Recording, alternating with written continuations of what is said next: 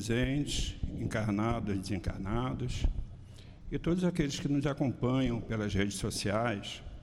É sempre com muita alegria que nós realizamos mais uma reunião pública, principalmente nesse sábado. Sempre digo que é uma alegria sempre maior, porque nós realizamos também, hoje já pela manhã, a obra social de Antônio de Aquino, em que atendemos a centenas de famílias, é, as crianças sendo evangelizadas, que isso daí é o maior bem que elas podem estar recebendo, tanto elas que estão recebendo, como os evangelizadores que estão transmitindo. Tivemos também a reunião pública das 10 horas, estamos tendo agora a reunião pública das 17 horas. É, às quartas-feiras também nós temos as reuniões públicas das 10, das 15 e das 19 horas. E juntamente com as reuniões públicas, nós temos é, o passe de cura. Os estudos na casa acontecem segunda, terça, quarta também pela manhã, quinta, só é reservado às sextas-feiras para o trabalho interno. É, o sábado, pela obra social e reunião pública, nós não temos, então, é, o estudo, e sim a reunião pública. E temos também no domingo, o estudo no domingo. Então, como o estudo é sempre feito pela manhã, à tarde, à noite, não há nenhum motivo para alguém alegar: poxa, eu não tenho tempo para assistir aos cursos, que podem assistir também pela rede social. Mas assim, a gente sempre diz que o presencial, do momento que a pessoa põe os pés dentro dessa casa, já se sente totalmente harmonizado. Né? E através do presencial, tira-se as dúvidas, pode fazer perguntas, enquanto que pela rede social a pessoa não tem como é, ter perguntas a fazer e respostas a, a receber. Então, o estar presente é sempre muito importante. É, nós temos aqui na, na casa, como toda casa espírita, está sempre precisando da ajuda de absolutamente todos, né? porque é, nós vivemos de doações para podermos doar aqueles menos favorecidos. Então, aqueles que porventura não puderem doar uma cesta básica, que possa trazer um quilo de um alimento não perecível, se não for isso, qualquer elemento que seja de limpeza, é, roupas, cobertores, enfim, tudo aquilo que possa ser útil à casa espírita e que possa ser útil também aos menos favorecidos, aos nossos assistidos.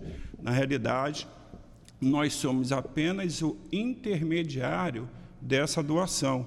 São vocês que estão doando, então vocês fazem da casa uma casa de amor. Assim é o nosso Centro Espírita Altivo Panfeiro. Nós é, estamos já né, é, no início da entrega das bolsinhas né, de Natal, que é, quem puder né, apadrinhar uma criança será sempre muito bem-vindo, será de um agrado muito grande, porque? Porque nós vamos chegar na nossa noite de Natal e vamos ter trocas de presentes entre parentes. E tem muitos que não têm essa condição. Então, são, são artigos simples, mas que vai fazer uma diferença muito grande para quem recebe. Então, após a reunião pública e durante toda a semana, a pessoa pode adquirir essa bolsinha ali na, na livraria. E nós temos também, é, aqui vamos fazer a rifa de um jogo de toalhas lindíssima, mas muito, muito bonito. E junto com esse jogo de toalha, também um porta-livro. Né? E essa rifa, apenas R$ reais. Na realidade, é, o valor é verdadeiramente insignificante, até porque hoje nem um, uma garrafinha de água se compra com três reais, né?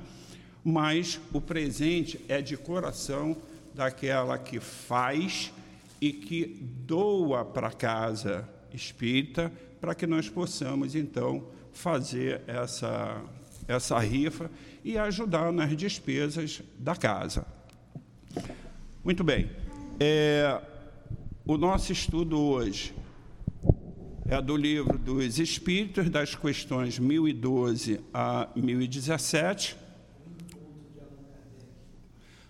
Vou falar. As questões 1012 a 1017, a sustentação, a, a abertura será do Evangelho segundo o Espiritismo, no capítulo 17, item 11.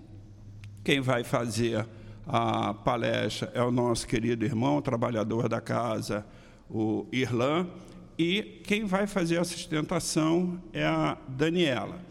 Agora, antes de nós iniciarmos, nós temos também um aviso maravilhoso, que é o primeiro encontro com Allan Kardec, é, o estudo do Espiritismo com Allan Kardec, que vai ser realizado no dia 8, de, no dia 10 de outubro, é, apesar de estar sendo anunciado às 9 horas, mas nós pedimos que chegue às 8 horas, para que as pessoas já possam começar a se harmonizar, e temos absoluta certeza de que será um sucesso. Então, chegar antes evita fila até para poder entrar.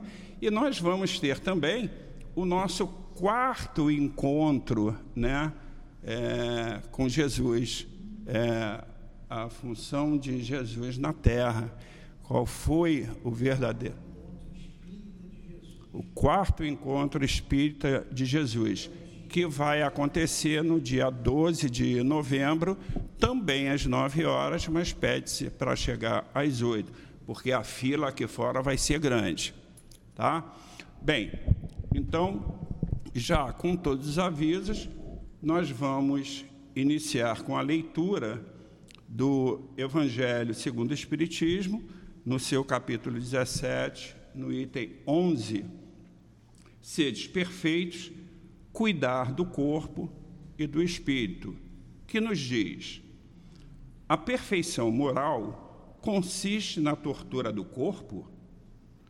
Para resolver essa questão, apoio-me em princípios elementares e começo demonstrando a necessidade de cuidar do corpo, que, segundo alternativas de saúde e de doença, influi de uma forma muito importante sobre a alma pois é preciso considerá-la como prisioneira da carne.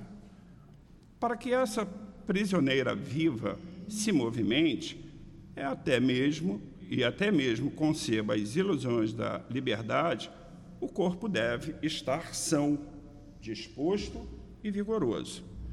Façamos a comparação. Eis que os dois estão em perfeito estado.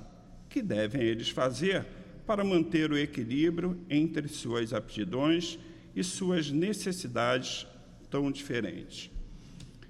É muito importante que todos é, tenham esse, essa obra de Allan Kardec, né, que é o Evangelho segundo o Espiritismo, para que possa até dar continuidade à leitura desse item. É uma leitura longa, e nós vamos nos privar de ler o restante para que o nosso palestrante tenha mais tempo para poder trazer o seu estudo. Assim, mestre querido, já nos sentindo harmonizados ao entrarmos nesta casa, onde desde de manhã os espíritos de luz aqui estão presentes que nos traz a felicidade, a satisfação de podermos estudar sobre a doutrina espírita, sobre os ensinamentos de Jesus. E com essa alegria, contagiante. Com esta felicidade, Mestre Jesus, pedimos a Ti e ao nosso querido Deus a permissão para darmos por iniciado o nosso estudo da tarde de hoje. Graças a Deus.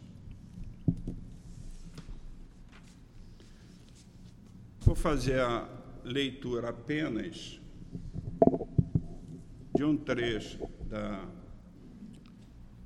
do capítulo do, do, da questão 1012 do livro dos Espíritos, que fala sobre o paraíso, inferno e purgatório. Diz a questão 1012: Existe um lugar circunscrito no universo destinado às penas e aos gozos dos espíritos de acordo com os seus méritos? Quem vai nos responder é o nosso querido Irlã com seu estudo. Que Jesus lhe abençoe. São 17, 17 horas, vai até 17h50.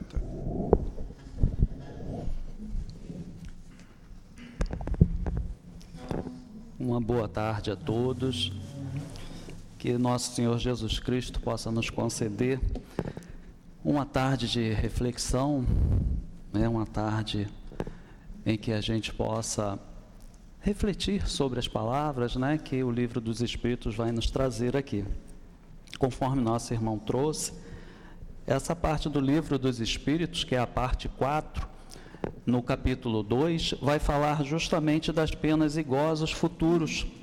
E essa parte que nos cabe hoje falar é paraíso, inferno e purgatório. São quase as, são as últimas questões, praticamente, do livro dos Espíritos, que vai da 1012 até a 1017. E essa pergunta, a primeira pergunta que Kardec faz aos espíritos, né, ela tem uma relação muito grande com a história da constituição da civilização da humanidade, né, porque sofre uma influência muito grande de povos para povos sendo transmitido essa questão de céu, de paraíso e de inferno. Porque no início da civilização, há vários polos no planeta, né, começaram com o berço das civilizações. Tivemos na Índia, na China, mas o que nos interessa e que vai repercutir na nossa cultura, principalmente essa parte religiosa, é a parte ali da onde Jesus viveu, que era chamada naquela época de Mesopotâmia. E a Mesopotâmia, ela tem a primeira civilização ali que eram os sumérios. E os sumérios vêm influenciando nos povos que foram existi existindo ali, um atrás do outro, aqueles que foram conquistando, né? Os outros povos ali dominando aquela área. E o, a influência é muito grande nessa parte religiosa quando os sumérios eram, po, eram povos né, totalmente politeístas e influencia toda aquela região ali com essa ideia politeísta. Exceção dos hebreus, que bem mais tarde vão surgir já com uma ideia de monoteísmo. E os hebreus, mesmo assim, são influenciados pelos sumérios. Em que questão? Porque os sumérios tinham um traço dualista. Eles acreditavam em deuses inclinados para o bem e deuses inclinados para o mal. E isso vai repercutir ali nos hebreus de que forma? Acreditando num único Deus, eles criam um anjo decaído. E esse anjo decaído vai se opor ao Deus do bem, né? constituindo assim o que muitos chamam de diabo, que diabo na, na tradução do grego, diabo quer dizer opositor, aquele que está contrário. Né? Então, o contrário ao Deus do bem, eles criaram ali um Deus do mal. Né? Então, essa dualidade vai existir, vai influenciar no cristianismo e todas as outras religiões que vêm, né, derivadas ali do cristianismo. E os sumérios também influenciaram nessa questão da visão do céu, dessa limitação, porque o infinito é muito difícil para o homem ter essa noção do infinito, então ele precisa circunscrever as coisas. E os sumérios tinham uma visão que eram três cúpulas, o céu era formado por três cúpulas. Ali estavam presos os planetas e as estrelas que giravam. Era a explicação que eles tinham. E a gente vai ver isso, essa influência, no apóstolo Paulo, quando ele cita a segunda epístola aos Coríntios, no capítulo 12, que ele vai falar que foi arrebatado ao terceiro céu, ou seja, os hebreus na crença de três céus da existência, né, de três céus. E não muito distante dali, já na Europa, na Grécia antiga, essa influência dos sumérios também vai para lá, porque um filósofo Eudoxo de Quinido, ele vai falar que a Terra é o centro do universo e ela é, está contida em três esferas concêntricas. E essas esferas, ou seja, o mesmo pensamento que os sumérios tinham. Né? Então a gente vê essa influência aí. E isso é importante a gente entender, porque nessa influência que esses povos vão gerando um atrás do outro, é a visão que muitos têm hoje em dia, né, de que céu é algo circunscrito por causa dessa visão. E os sumérios também achavam que o céu era a morada dos deuses e o inferno era a morada dos mortos e daqueles que ainda iam morrer. Ou seja, o céu era reservado para os imortais e o inferno era a morada dos mortais, dos pecadores, na visão deles. Né?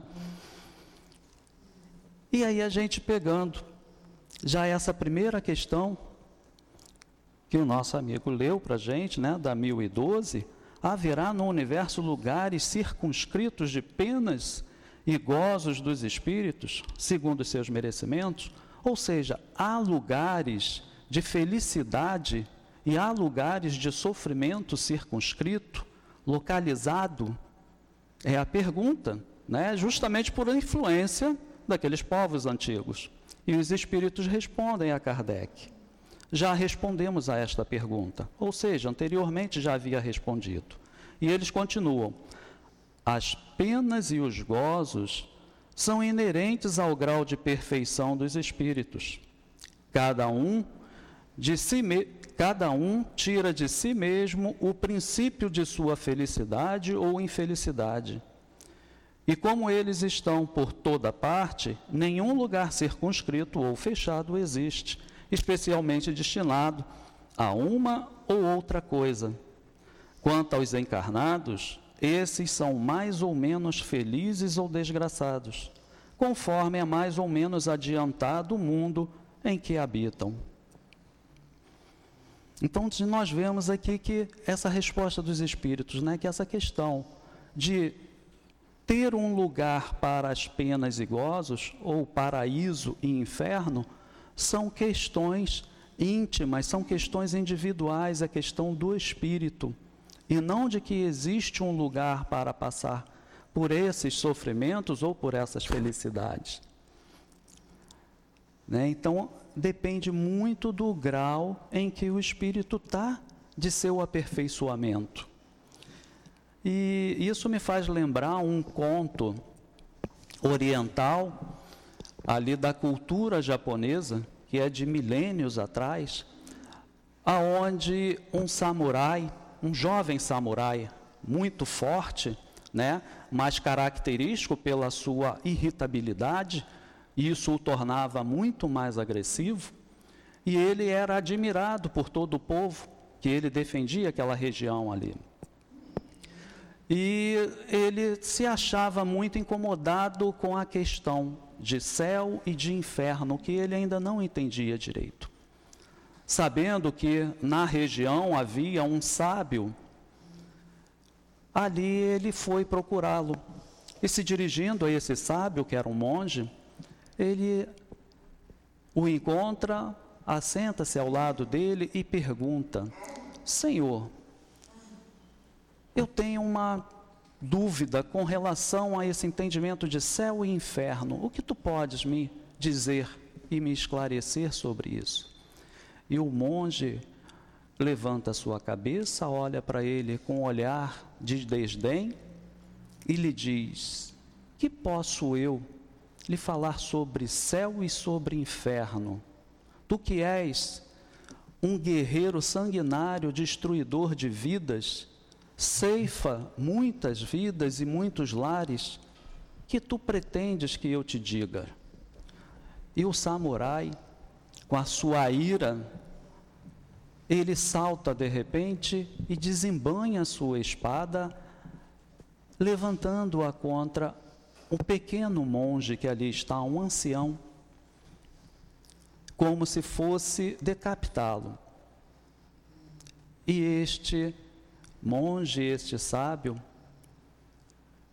lhe fala calmamente. Aí começa o inferno.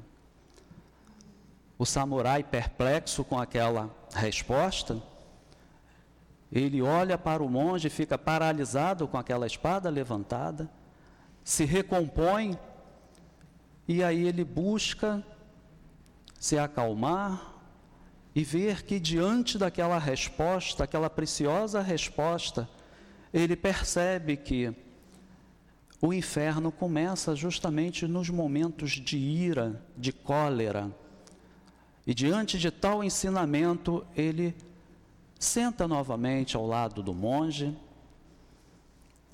e lhe diz: Senhor, lhe agradeço por esse momento, por essa explicação tão grandiosa, pois tu mesmo arriscaste a tua vida para poder me ensinar sobre o inferno.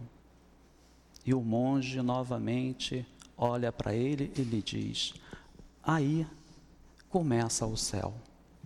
Então vejamos, né, nesse conto que é milenar da cultura oriental, já se tinha essa noção que os espíritos nos trazem, de que é a questão de céu e de inferno, de paraíso de inferno, está dentro de nós, dentro de cada um. Ali a cultura oriental, que não sofreu essa influência dos sumérios já tem uma outra visão de céu e de inferno. E me faz lembrar também, há cerca de dois anos atrás, ali no pós, pós-pandemia, não, não seria pós-pandemia, a gente ainda estava no momento, né, saindo da pandemia, onde o uso das máscaras já não era mais necessário mas eu fui acometido de uma dor muito grande, né? Porque foi um momento em que foi diagnosticado em minha mãe é, um câncer de mama. E vamos fazer o que tem que se fazer, né? A dor era grande, o desespero dela, e eu fiquei naquela situação e vamos fazer. Foi feito os exames, foi feito a cirurgia. E ela teve uma recuperação muito boa, né? Seis meses após, ela em casa tem uma queda. E aí a gente fica preocupado, vão para lá, né? Fiquei com ela. Dois dias depois, uma segunda queda. E ela já demonstrando paralisia dos lados direitos, os braços e perna, né? Perdendo a força.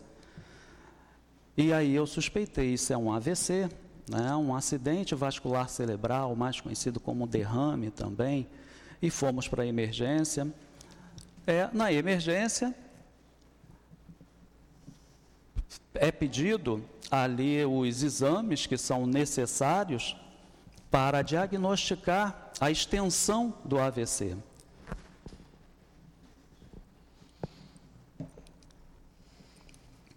E é, e é visto que não era um AVC. Aquele câncer de mama já tinha feito uma metástase e já tinha atingido o cérebro. Né? Mais especificamente, o cerebelo, e justamente a parte locomotora, aonde caracterizou ali um AVC nela e não era o AVC, era o tumor que já estava grande atingindo o cerebelo e tirando a limitação ali dela do lado direito, a perna e o braço. Então é um momento que a gente vive ali, né, de dor, porque ali os médicos já tinham falado, só cuidados paliativos. Não tinha mais o que fazer. E aí aquele momento de dor que a gente vive. E graças a Deus, né, com essa visão, esse entendimento, essa compreensão que a doutrina espírita me trouxe, com relação da, do espírito imortal que somos, que ela também é um espírito mortal, todos nós, e de que ela não estava morrendo, mas sim deixando aquele corpo ali, isso é algo que nos conforta, que nos consola. Eu me senti consolado com isso, né, o entendimento. Não que não sentisse a dor, a dor ela vai existir, mas como a gente compreende essa dor é que vai fazer uma diferença. Porque nesse momento da dor a gente se coloca no inferno ou não. É nós quem nos direcionamos neste momento, no momento da agonia, da dor, principalmente no momento de impotência, que a gente não pode fazer nada pelo outro e a gente vê que as coisas vão andando, né? Mas e o entendimento que se tem daquela dor, daquele adoecimento ali? Daquele espírito está expurgando coisas que são do espírito e que vão vir para o corpo físico. Veio através da doença. Né? Então, muitos diriam estar vivendo um momento de inferno ali, um momento de dor, de purgatório. Eu, no entanto, não diria, porque dentro de mim tinha uma felicidade muito grande não alegria, né? A tristeza era grande, mas de felicidade, porque felicidade ela vem de dentro para fora, é do espírito. E isso ali eu estava feliz porque, como nos diz a questão de 614 do livro dos Espíritos, né? O que é, é o que se entende pelas leis naturais, e os Espíritos respondem que a lei natural é a lei de Deus, a única e verdadeira para a felicidade do homem. Ou seja, a felicidade do homem está sujeita ao cumprimento das leis de Deus. E aquele sentimento que eu tinha ali de dever cumprido, que está justamente no, no quarto mandamento do Decálogo, honrai a pai e mãe, que é justamente não é só respeitá-los, mas cuidá-los deles também, né? Esse procedimento eu tive e aquilo ali me trouxe uma paz de espírito muito grande, de dever cumprido. E isso não te coloca ali naquela situação, né, que muitos às vezes é, se encontram de viver um verdadeiro silício, né, um verdadeiro inferno, estar sofrendo com aquilo ali. Mas vamos retornar aqui, porque são várias questões, né? Vamos retornar ao, à questão agora de 1013 do livro dos Espíritos, que Kardec vai perguntar aos Espíritos sobre purgatório. Porque o purgatório, ele foi criado pela Igreja Católica, né? no ano de 593, através do Papa Gregório Magno e com bases nos escritos de Aurélio Agostinho de Hipona, mais conhecido como Agostinho de Hipona ou Santo Agostinho, né, que era um teólogo e filósofo da, religi da, do catolicismo. E dentro dos seus achados ali, dos seus escritos, que ele relatava a salvação das almas é que se institui o purgatório. Então não tem nenhum fundamento na Bíblia o purgatório, né? E Kardec fazendo essa pergunta, que se deve entender por purgatório? os espíritos vão responder dentro da visão, né, da doutrina dos espíritos, dentro do que nós vemos, que são dores físicas e morais. O tempo da expiação, quase sempre, na terra é que fazeis vosso purgatório, e que Deus vos obriga a expiar as vossas faltas. Ou seja, o purgatório são as dores físicas, são as dores morais. E aí eu trago esse exemplo que minha mãe estava passando ali, era um momento de purgatório, encarnada ainda, vivendo as dores físicas, né? E as dores morais também, com certeza que a gente não sabe, mas vivia também. E através da doença expurgando esses males que são do espírito, né? E isso traz uma, uma um entendimento né, que a doutrina espírita nos traz, isso traz um, um consolo muito grande dentro de nós. Porque a gente sabe que esse espírito não virá mais com essa doença, porque ali expurgou. Pode ser que venha com outras, mas já vai vir curado daquele momento ali que estava expurgando. E essa questão do purgatório é mais vivido aqui na Terra né, é vivido também na erraticidade, no momento em que está desencarnado, mas ele é mais vivenciado aqui na Terra. É um momento de expiação que os Espíritos nos trazem. E já na questão de 1014, Kardec pergunta aos Espíritos: como se explica que espíritos cuja superioridade se revela na linguagem de que usam tenham respondido a pessoas muito sérias a respeito do inferno e do purgatório, de conformidade com as ideias correntes. Ou seja, Kardec está perguntando como é que espíritos superiores respondem para pessoas sérias que estão perguntando ali sobre inferno e purgatório. E esses espíritos respondem exatamente como é a forma corriqueira que é falado né, aqui na, na, na esfera terrena. E aí Kardec faz essa pergunta e os espíritos lhe respondem, desculpa. É que eles, os espíritos superiores, falam uma linguagem que possa ser compreendida pelas pessoas que os interrogam. Quando estas se mostram imbuídas de certas ideias, eles evitam chocá-las muito bruscamente, a fim de lhes não ferir as convicções. E o interessante é que ele dá um exemplo aqui para a gente. Ele vai dizer: ó, se um espírito dissesse para um muçulmano sem precauções oratórias alguma, que Maomé não foi profeta, seria muito mal interpretado, muito mal acolhido por esse espírito, né? Ou seja, os espíritos vão falar de acordo com o grau de entendimento daquele que está perguntando. Mesmo sendo espíritos superiores, respondendo a pessoas sérias.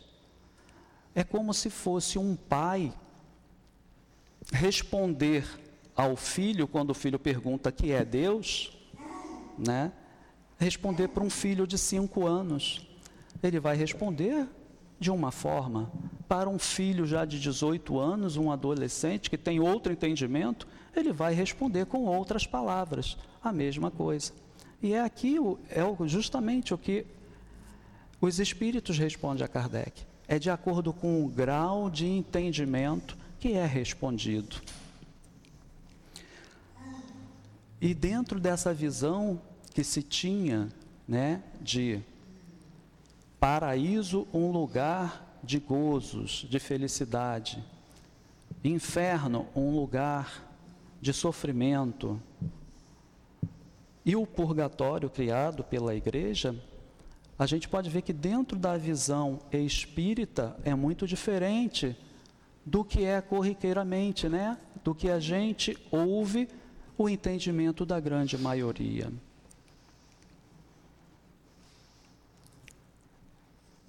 E essa questão de 1014, ela tem uma subpergunta aqui, que o Kardec faz uma outra pergunta seguinte. que é muito interessante. Concebe-se que assim procedam os espíritos que querem nos instruir. Como, porém, se explica que, interrogados acerca da situação em que se acham, alguns espíritos tenham respondido que sofriam a, as torturas do inferno e do purgatório. E os espíritos respondem: quando são espíritos inferiores e ainda não completamente desmaterializados, os espíritos conservam uma parte de suas ideias terrenas e, para dar suas impressões, se servem dos termos que lhes são familiares. Acham-se num meio que só imperfeitamente lhes permite sondar o futuro. Essa é a causa de alguns espíritos errantes ou recém-desencarnados falarem como o fariam se estivesse encarnados. Ou seja, espíritos que ainda não estão desmaterializados, ainda estão muito ligados à esfera terrena vão responder de acordo com o que é, o que é respondido aqui, né? e não como espíritos superiores. E o interessante aqui é que abaixo os espíritos vão explicar uma diferença sobre inferno e purgatório. E eles dizem: inferno se pode traduzir por uma vida de provações extremamente dolorosa, com a incerteza de haver outra melhor. Ou seja, não se tem a noção de que existe uma vida melhor. E quando eles falam de purgatório, purgatório se entende por uma vida também de provações, muito dolorosa, mas com consciência de melhor futuro. Ou seja, é de que existe algo de melhor, é uma esperança que existe para esse espírito. Espírito tanto desencarnado como encarnado. Quando a gente tem uma esperança, uma noção de um futuro melhor, a gente vive um purgatório. Conforme nos disse aqui a questão de 1013, né? É na expiação, é na terra que vivemos o verdadeiro purgatório. Já na questão de 1015,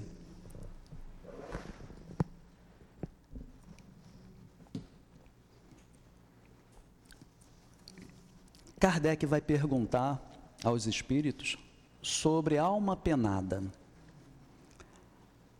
né, o que se entende de alma penada, o que se entende por alma a penar. Penar vem de pena, de penalidade, então essa alma está sofrendo, está pagando alguma coisa. Né? E os espíritos respondem para ele. Uma alma errante e sofredora, incerta de seu futuro e a qual podeis proporcionar o alívio que muitas vezes solicita vindo comunicar-se convosco. Ou seja, uma alma errante, uma alma que está na erraticidade, que ela está num momento esperando uma nova reencarnação, está na vida espiritual. Essa alma ali está sofrendo. Então, esse sofrimento a coloca ali como uma alma penada. E na questão do Livro dos Espíritos, de 664, que ela é referenciada aqui na 1015, vai falar justamente da prece, da importância da prece. A prece para essas almas sofredoras, o alívio que dá nelas, né? uma perspectiva de que algo pode ter de melhor. Essas vibrações da prece vão ajudar essas almas sofredoras. E também tem muitas casas espíritas sérias que fazem um trabalho de socorro espiritual a essas almas sofredoras, justamente para esclarecê-las sobre a imortalidade da alma, sobre uma vida futura de que tudo pode ser melhor, para que elas saiam realmente daquele verdadeiro inferno que elas estão vivendo. Porque na visão dessas almas sofredoras, sem perspectiva de uma melhora, eles estão no inferno. E aí a gente vê a importância tanto da prece como desse socorro espiritual que é ofertado em muitas casas espíritas. Já na questão de 1016, veio uma pergunta muito influenciada justamente pelas civilizações antigas, né, que Kardec vai fazer. Ou seja, lá os sumérios que eu falei no início. Em que sentido se deve entender a palavra céu? Então, em que sentido se deve entender a palavra céu? Conforme falei lá no início, né, os sumérios tinham como algo limitado, eles precisavam limitar para compreender aquilo. E os espíritos vão responder a Kardec com uma outra pergunta. Julgais que seja um lugar como os campos elíseos dos antigos? onde todos os bons espíritos estão promiscuamente aglomerados, sem outra preocupação que a de gozar pela eternidade toda de uma felicidade passiva? Não. Céu é o espaço universal. São os planetas, estrelas e todos os mundos superiores onde os espíritos gozam plenamente de suas faculdades, sem as tribulações da vida material, nem as angústias peculiares à inferioridade. Ou seja, céu não é um lugar circunscrito, né, como os antigos pensavam, ele aqui até os espíritos até falam, né, é, como como os campos elíseos dos antigos. Então, que era um lugar só de felicidade, que ia ficar ali e esperando, sabe lá o que, né? Só gozando da felicidade. Céu não, céu é o universo todo. E como o universo ele é infinito, nós não temos noção de onde começa, onde termina. Aquilo que compõe o que está ali no universo constitui o céu. Ou seja, os planetas, as estrelas, tudo estão constituindo. Então não existe uma abóboda, nada circunscrevendo aquilo ali e fazendo os planetas girarem como os povos antigos achavam. E tendo essa noção de infinitude, que é muito difícil, né, a gente ter noção do que é infinito, mas a gente busca compreender o que é o poder maior, o que é Deus, porque é difícil compreendê-lo desde o momento que também não é circunscrito, não é algo palpável, visível. Por isso a existência de muitos que às vezes não acreditam, têm uma descrença muito grande, né? principalmente aqueles que são muito estudiosos e que têm um conhecimento muito amplo de certas é, de certos assuntos e aí acham que são todos poderosos e que podem né, ser maior do que qualquer os outros e aí se coloca numa postura, numa posição de que é um Deus e eles apenas conhecem sobre um assunto os outros assuntos, eles ainda são ignorantes, né? Porque o conhecimento ele é muito amplo, podemos dizer que ele é infinito, como o universo. E a última questão, a última deste assunto, né, que é a 1017, Kardec pergunta aos espíritos: Alguns espíritos disseram estar habitando o quarto, o quinto céus. O que queriam dizer com isso? E os espíritos lhe respondem, perguntando-lhes que céu habitam, é que formais ideias de muitos céus dispostos como os andares de uma casa. Eles então respondem de acordo com a vossa linguagem, mas por estas palavras, quarto e quinto céus, exprimem diferentes graus de purificação e, por conseguinte, de felicidade. É exatamente como quando se pergunta a um espírito que está no inferno: Se ele for um desgraçado, se for um infeliz, dirá que sim, porque para ele inferno é sinônimo de sofrimento. Sabe, porém, muito bem que não é uma fornalha, ou seja, aquela visão que se tinha de inferno, né?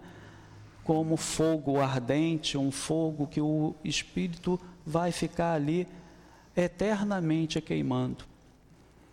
Então vemos aqui que esses espíritos, na pergunta de que onde eles habitavam, qual era o céu, é exatamente aquela questão lá da diferença, né? Que o pai vai responder para o filho de 5 anos e de 18 sobre Deus. É de acordo com o entendimento de cada um. Se quem está perguntando aos espíritos pergunta sobre quarto, quinto, sexto céu, os espíritos vão responder dentro do que ele está perguntando ali. Né? Então, é de acordo com a pergunta que os espíritos respondem, é de acordo com o entendimento de cada um que os espíritos vão respondendo para eles.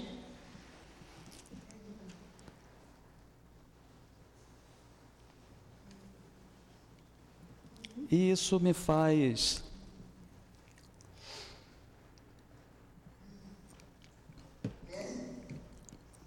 pensar aqui, a gente pensando numa uma família, né?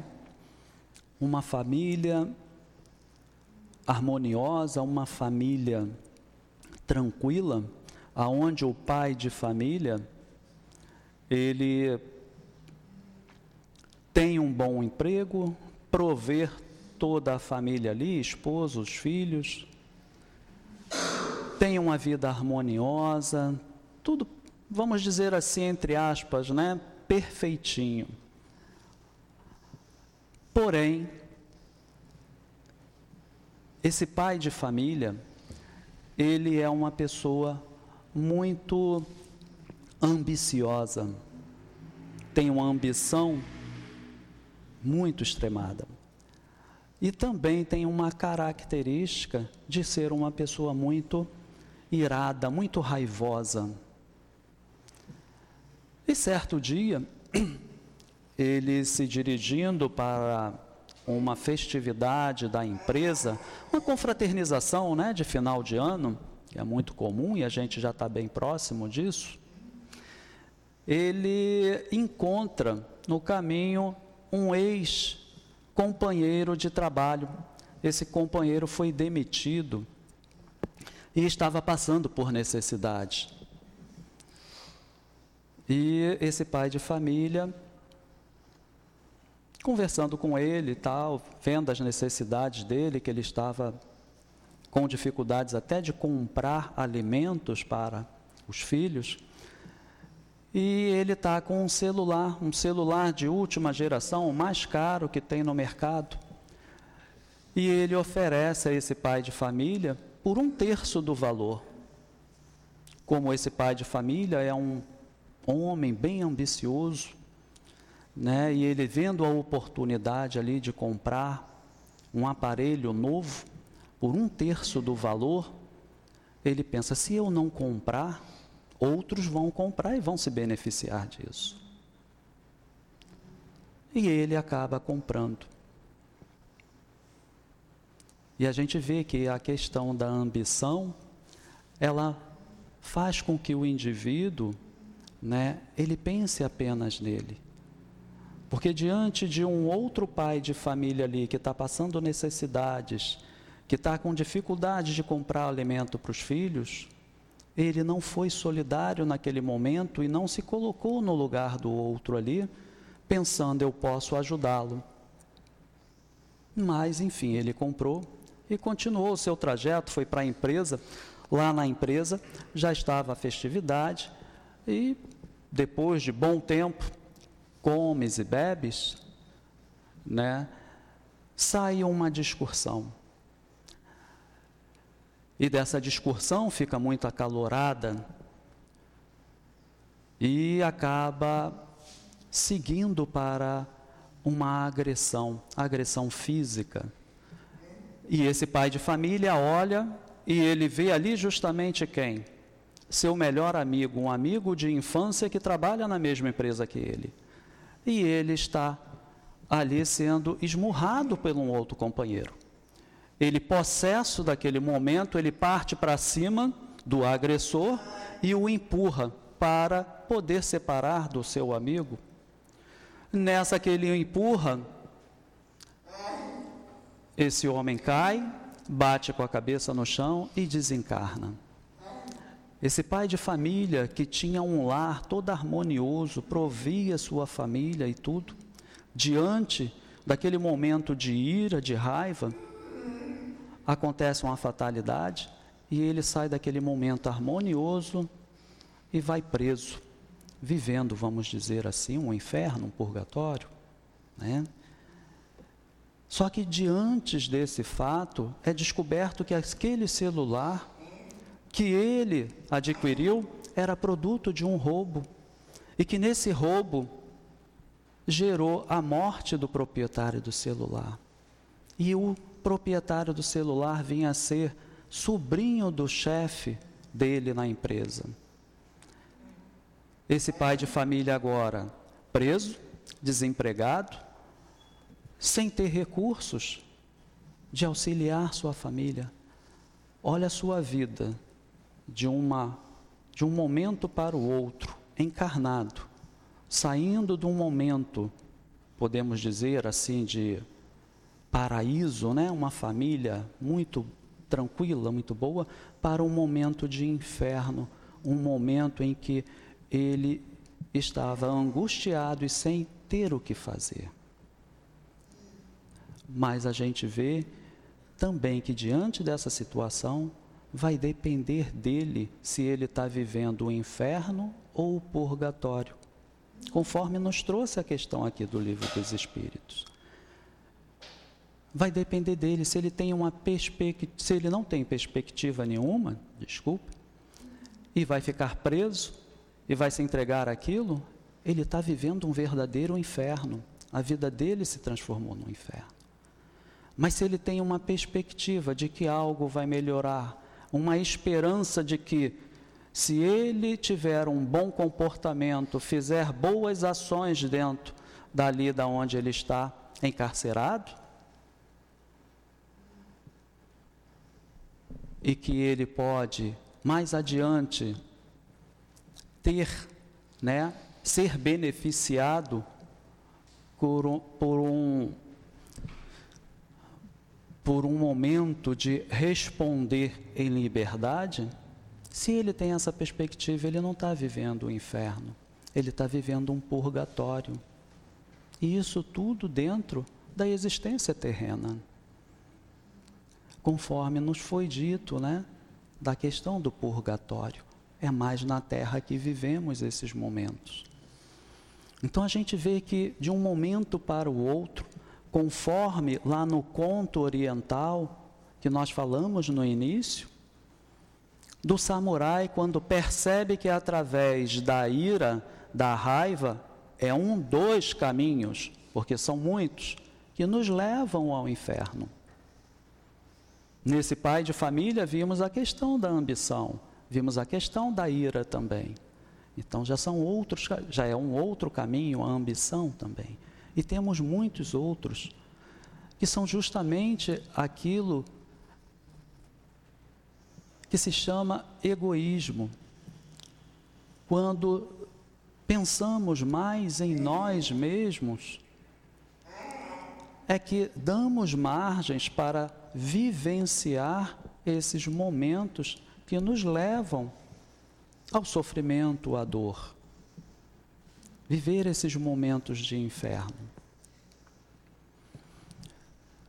E diante dessas, dessa reflexão, né, do pai de família, desse conto oriental no início, a gente pode tirar as nossas conclusões do que é o verdadeiro céu e inferno, de que é muito diferente daquilo que os antigos traziam para a gente, né? que eram lugares circunscritos.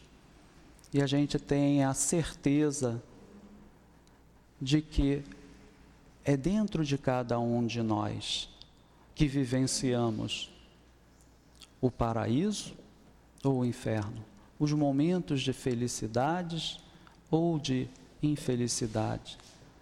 E tudo é de acordo com as nossas, com os nossos atos, porque todos nós estamos sujeitos a uma lei, a lei maior, que é a lei de causa e efeito.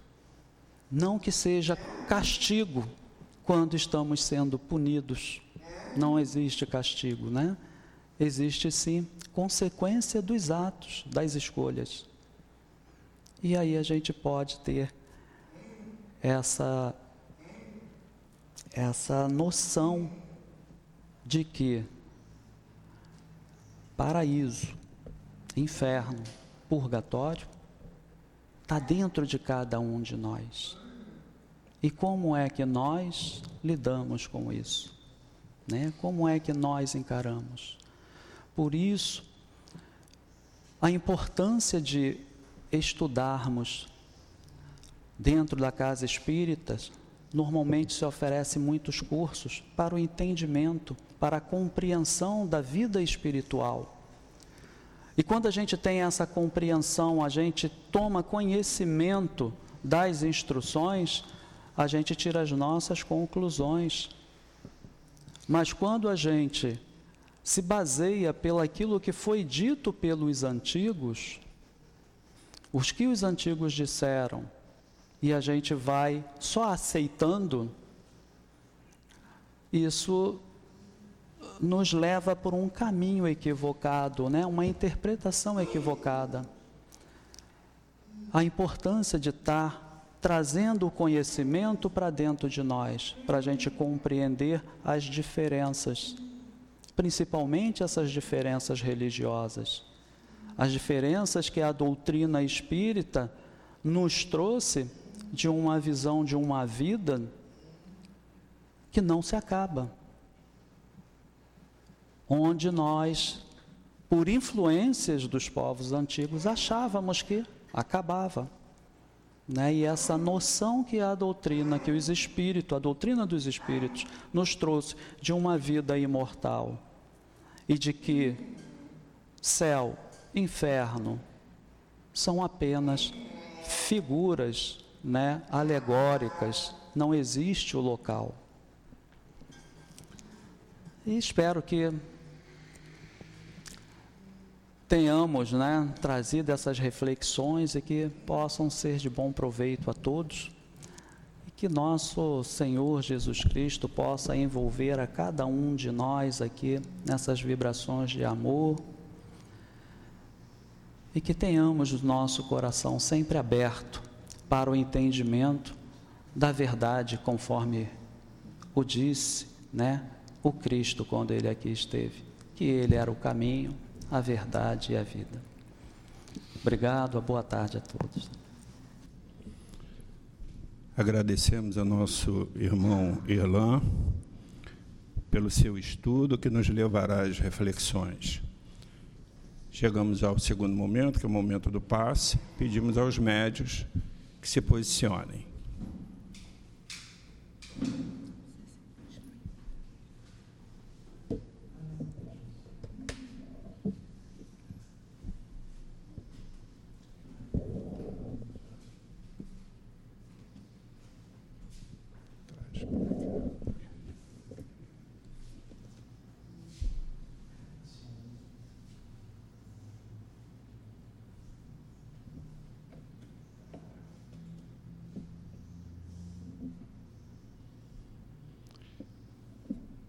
Querido Mestre Jesus, pedimos a sua permissão para que possamos dar por iniciado o momento do passe. Graças a Deus. A mensagem de hoje é do capítulo 17, Sede perfeito e tem onzen, cuidar do corpo e do espírito. O nosso corpo é a ferramenta de trabalho. O corpo, ele é o instrumento para o espírito. O espírito necessita do corpo para estar aqui na matéria. Nós só progredimos através das reencarnações. E para reencarnar, nós precisamos da investidura de um corpo físico. Esse corpo que nos é dado por Deus, né, ele é emprestado, nós temos que cuidar. É nossa responsabilidade cuidar do nosso corpo. E como a gente cuida do corpo, né? É, a gente tem que cuidar do corpo, repousando, porque esse corpo material precisa do repouso. A alimentação, tomar cuidado com a alimentação, excesso de medicamentos. Nosso corpo ele precisa de atividade, ele precisa de movimento, então atividade física. Mas além é, disso tudo, nós temos que preocupar o que nós ingerimos de drogas, álcool. A gente sabe que essas substâncias fazem mal para o nosso corpo. E como ele é um empréstimo de Deus, para que a gente possa cumprir o que foi planejado, né, no nosso planejamento reencarnatório, nós vamos prestar contas, né, do que nós fizemos com o nosso corpo, se nós cuidamos, se, se nós mantiver, mantivermos ele saudável. Mas além do corpo, a gente também precisa, nossa responsabilidade, cuidar do espírito. Porque o corpo ele influencia o espírito e o espírito influencia o corpo. O espírito necessita do corpo e o corpo necessita do espírito. Mas aí vem a questão: como cuidar do espírito, né? O espírito, ele, a gente cuida do espírito fazendo meditação, tendo o hábito da prece,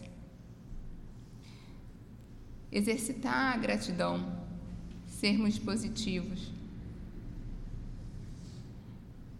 O nosso corpo, o nosso espírito, ele precisa estar em total equilíbrio. E a, antigamente achávamos, né, é, principalmente nos primeiros anos do cristianismo, o homem entendia que punindo o corpo ele estaria se depurando se livrando dos vícios, das imperfeições. E aí vem a doutrina espírita esclarecer a humanidade que não, que o corpo ele precisa ser cuidado. Ele é o instrumento da nossa evolução.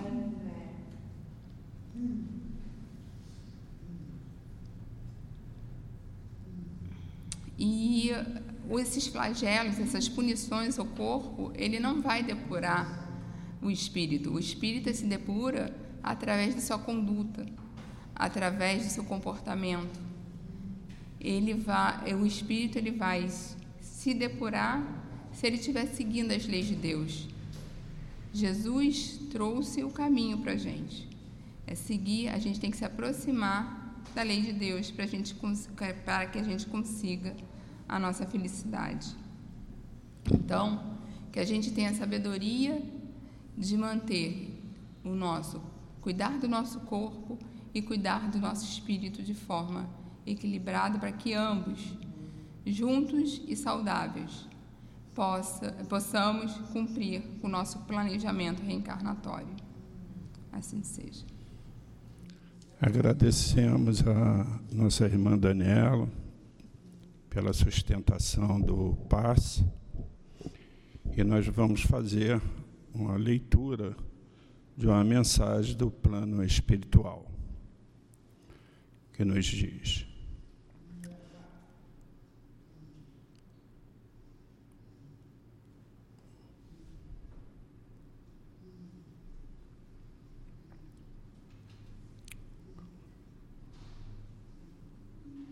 É sempre muito confortador termos mensagens do plano espiritual,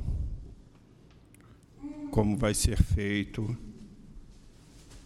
a leitura.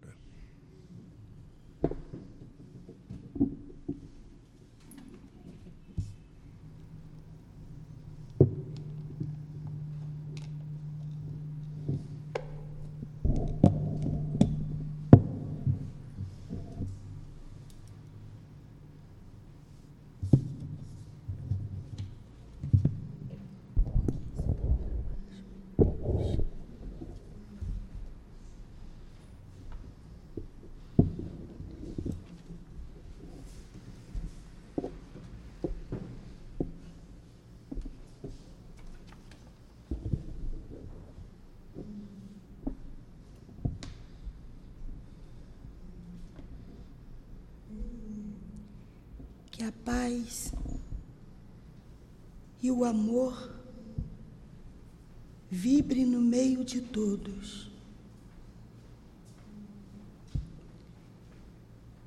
Que vocês se sintam inebriados pelo amor do nosso Mestre Jesus, para que possam caminhar desenvolvendo o bem, já que todos devem caminhar em um só sentido, com um só objetivo. Terão progressos. Quando todos estiverem nesse intuito, que é o de praticarem o bem, ao invés de acumularem. Que, prim, que primeiro aprendam a, tra, a trabalhar para o Cristo. O caminho é longo, a seara é grande, e é na caminhada que se aprende. Todos são convidados a caminhar, mas são poucos decididos por amor. Muitos são levados ao topo do orgulho, da vaidade, por se acharem. A vaidade atrapalha tanto que deixaram de pensar no mal que o fazem aos seus próprios corpos. Ó, oh, quantos que aqui chegam sofrendo dores excruciantes por elevarem suas vaidades e destruíram seus perispírito. E com isso levam meses, anos para começarem a se verem como espírito que foram. Ah, quantas maldades ainda no mundo, em meio ao orbe. Os homens que se dizem sábios, junto à ciência, cria, cria, e os hipócritas se matam, porque sabem muito, mas infelizmente ainda não sabem que o que Deus criou não se deve mudar. Falo da vaidade, que forma um conjunto entre outros males que os homens buscam. E com isso cai no abismo. E poucos conseguem se erguer. Poucos se levantam e continuam. Que vocês Analisem bem essas pequenas frases. Peçam perdão quando pensarem em derrubar o irmão que caminha ao lado, de mãos dadas. Sejam caridosos um com o outro. Caridade não estar no falar por falar, está no agir, está no amor em ação. Caridade está no sorriso bem compreendido, na tolerância, nas palavras acolhedoras, na gentileza para com desconhecido, no amparo aos pequeninos, ao socorrer um moribundo, tendo cuidado para com quem falar, no acatamento das confidências de um irmão, no silêncio antes das palavras agressivas desse ou daquele que um dia foi adversário, e no respeitar os hábitos e as cicatrizes do irmão. Palavras de um de nossos irmãos. Somos direcionados às casas cristãs no intuito de direcionar os trabalhadores nas tarefas a qual são designados. Nós auxiliamos a quem está com os ouvidos atentos. Cada um tem suas tarefas. E ficamos muito tristes quando estamos ao lado de um trabalhador e vemos que ele não está satisfeito com suas tarefas, que se dói por não estar no lugar do outro, nas tarefas na qual foi designado. Ah, como choramos em ver ainda tantas faltas em meio a vocês. Parem e pensem.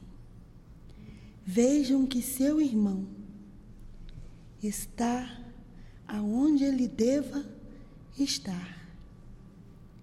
Ele se comprometeu para estar aonde está. Pois bem, não sejam egoístas. Trabalhem por amor. Sejam homens de bem, um para com o outro. Não atrapalhem a caminhada dos seus irmãos. Ajude-os, já que não foram escolhidos. Aproveitem porque foram chamados. Trabalhar com amor, com caridade, não é para qualquer um. Dentre um milhão, um é direcionado, é capaz de ouvir e trabalhar seriamente para o Mestre Jesus. Lutar pelos seus objetivos, os seus ensinamentos, os ensinamentos do Cristo. Esse não desiste em meio a um milhão. E nós o ajudamos por sua vontade e sua elevação moral e espiritual. Que todos o sigam já que o Mestre Jesus está distante de certos pensamentos de muitos de vocês. Nós não escolhemos o que fizemos, o que fazemos.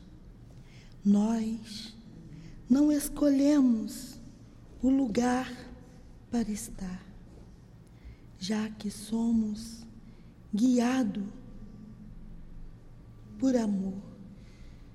Somos designados por amor a vocês, por amor aos irmãos que ainda pensam assim.